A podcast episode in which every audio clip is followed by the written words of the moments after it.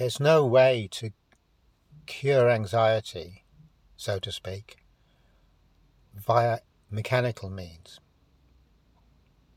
There's just absolutely no way to do that. So, by mechanical, what that means is that we do X so that Y happens. So, in the mechanical domain, everything is based on cause and effect like that. So, we have to learn the right causes to get the right effects.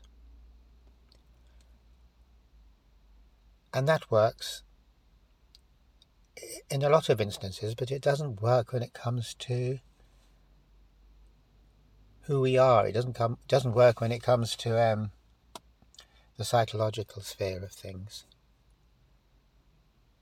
Simply because we're not machines.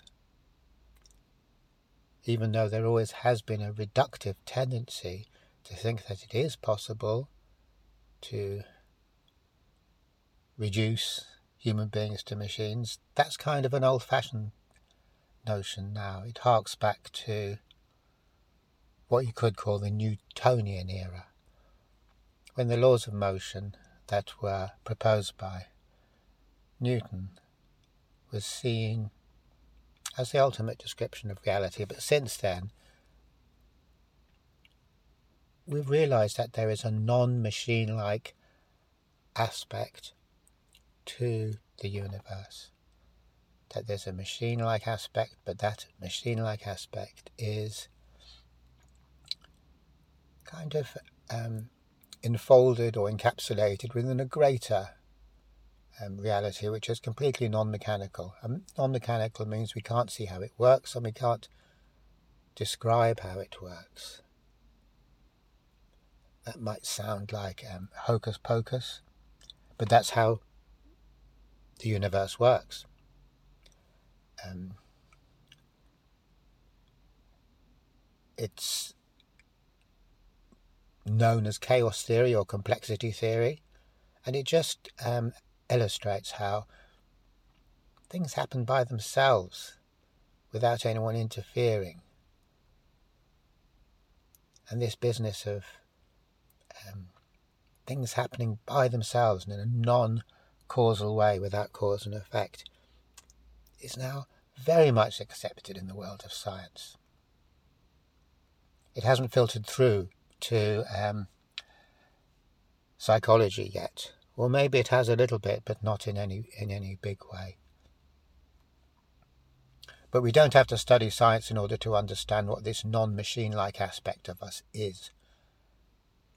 We can point to a number of things which are very, very clear and which everyone can um, probably accept quite happily. So, for example, if we were to say, there's no mechanical way to become happy, I no method, no. Do X, therefore Y, we can probably see that because we know from long experience, both I know from my experience of life that I can't become happy on purpose because I want to. And if we study if we study the whole of history, we can see that this has been understood, and and it's never been the case. If it had been the case that we would have discovered a mechanical method to be happy, it would have been discovered, and we'd all be happy. So that's a very clear argument. Being happy might seem like a vague thing. We might say, well, it's just chemicals in the brain, which would be true if um, we were robots or machines. We could say, yes, it's just chemicals, nothing more. That's the reductive approach. But we can also we can also look at other things which might make it a bit um, expand the field of what we're talking about.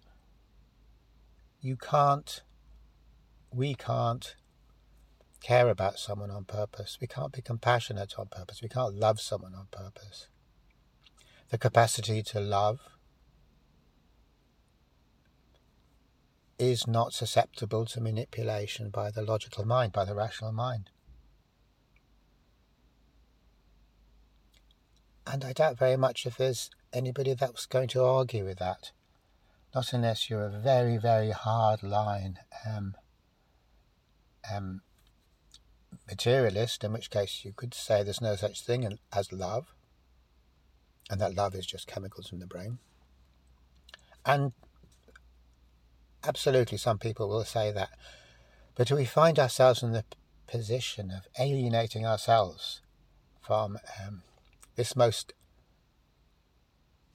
essential part of human life, which is love, and somehow perversely writing it off as, as mere chemicals, then we're actually in a very mentally unhealthy state. We've alienated ourselves, we've divorced ourselves from what, on a very deep level, we know isn't just chemicals. Or as Jung calls it, nothing but. Oh, it's nothing but this. Oh, it's nothing but that. So the thinking mind loves to explain things away. That's what it does. It's a machine for putting everything in packages and parcels and boxes and neatly tying a ribbon around them. So it, it loves to do that. It would love to explain away everything. Deja vu is explained by talking about um, physical mechanisms in the brain and signals reaching at different, going from one part of the brain to the other part at different speeds. Religious experiences, similarly, uh, and art is explained away as some kind of adaptive phenomenon. Um, evolutionary psychologists, such as Steven Pinker, make a very determined effect to um, effort to explain away humour as an adaptive uh, mechanism that we evolved purely for the sake of um, passing on our genes better. People that have the gift of, or the ability, or the genetically endowed capacity to make jokes, they pass their genes on better because maybe they can defuse tricky situations and avoid fights, avoid being killed. So that's that's the argument. But on the whole, it's not a very um, satisfying or appealing argument. And we can see that actually it's just a thinking mind wanting to put everything in boxes because that's the only time it's going to be happy. The thinking mind cannot tolerate things that haven't been categorized, things that haven't been rubber stamped. The thinking mind is like the ultimate um, bureaucratic machine in that respect. If it's not in the right box or if it's not in any box, it irritates us a lot. And so we want to, we're so keen for everything to be in the right box. We'd, we'd prefer to do that and annihilate at a stroke everything that's mysterious and poetical about the universe just for the satisfaction of um, due bureaucratic process, um, which is a really strange thing to consider. Then we have the satisfaction of saying, yes, I've explained it all away, but we've explained life away, and there's nothing left for us then except to sit there, smug, in, in our illusory, deluded feeling that we've explained stuff away. So, what we're saying here is that all of the important things about being a person, whether it's having a sense of humor, being creative, being um, loving, being happy, being um, able to have intuitions that are not amenable to, to rational analysis. This whole side of ourselves is not a machine. It doesn't obey machine laws. It doesn't come at our beck and call. It doesn't have anything to do with cause and effect. So once we do understand this, and it's not too hard to get, we just have to break free from the um, the straitjacket of outmoded thinking that is outmoded because it was based on the science of 100 years ago, 150 years ago, really. If we can break free from that, which isn't too hard to do because it's all, we're already culturally moving beyond it, science has moved beyond it, then we can see yes, okay, we aren't machines. There is no machine like answer to our difficulties in mental health. There's no algorithm, there's no formula, there's no cut and dried generic response, and we can see this so clearly if we step aside from the mechanistic worldview. So, in that case, assuming that we are happy to step out of the mechanistic worldview for however long, maybe only just for a few minutes to consider the alternatives, we could say, well, what we do, what do we do if there's no mechanical thing to do? Do, do X so that Y happens when you have this problem to this simple trick, as they keep on saying on the internet. Well, the answer is to get better or to pay more attention to this business of actually living in a non mechanical way. Because even though we're not machines, we live in a mechanical way. We're part of a mechanical, standardized society. And as time goes on, we become more and more mechanical in our nature. Even though it's not our real nature, we still become more mechanical. And if we were to doubt this, which we could very easily do because it's not a nice thing to take on board, all we'd have to do is just spend a little bit of time watching small children and how they are in the world, and then watching a bunch of adults and how they are. Children are spontaneous. They, they, they don't calculate what they're doing. They don't go over it. They're not trying to produce a, um, an effect. They're not, they're not trying to pretend to be anything or pass themselves off. They're not playing a game. And that quality of not living through um, the mechanical thinking mind shines. We all recognize it instantaneously. We know what that is. And what is it? It's simply life. That's what life looks like. It's spontaneous. It's not heavy and serious. It's not always looking for some goal. It's not always acting upon an agenda.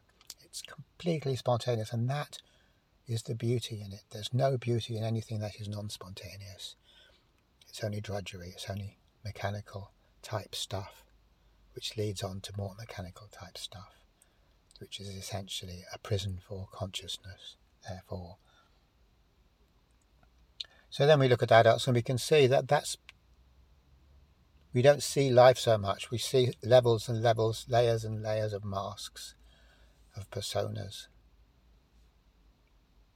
And that childlike aspect of us, which isn't, which is more than just um, a child in the sense of how old we are. It's a child in the sense of being spontaneous and free from thoughts, constraints. We can see that that child is pretty much gone for most of us, whether we like to admit it or not. We do kind of know it. That's the unhappy state of adulthood,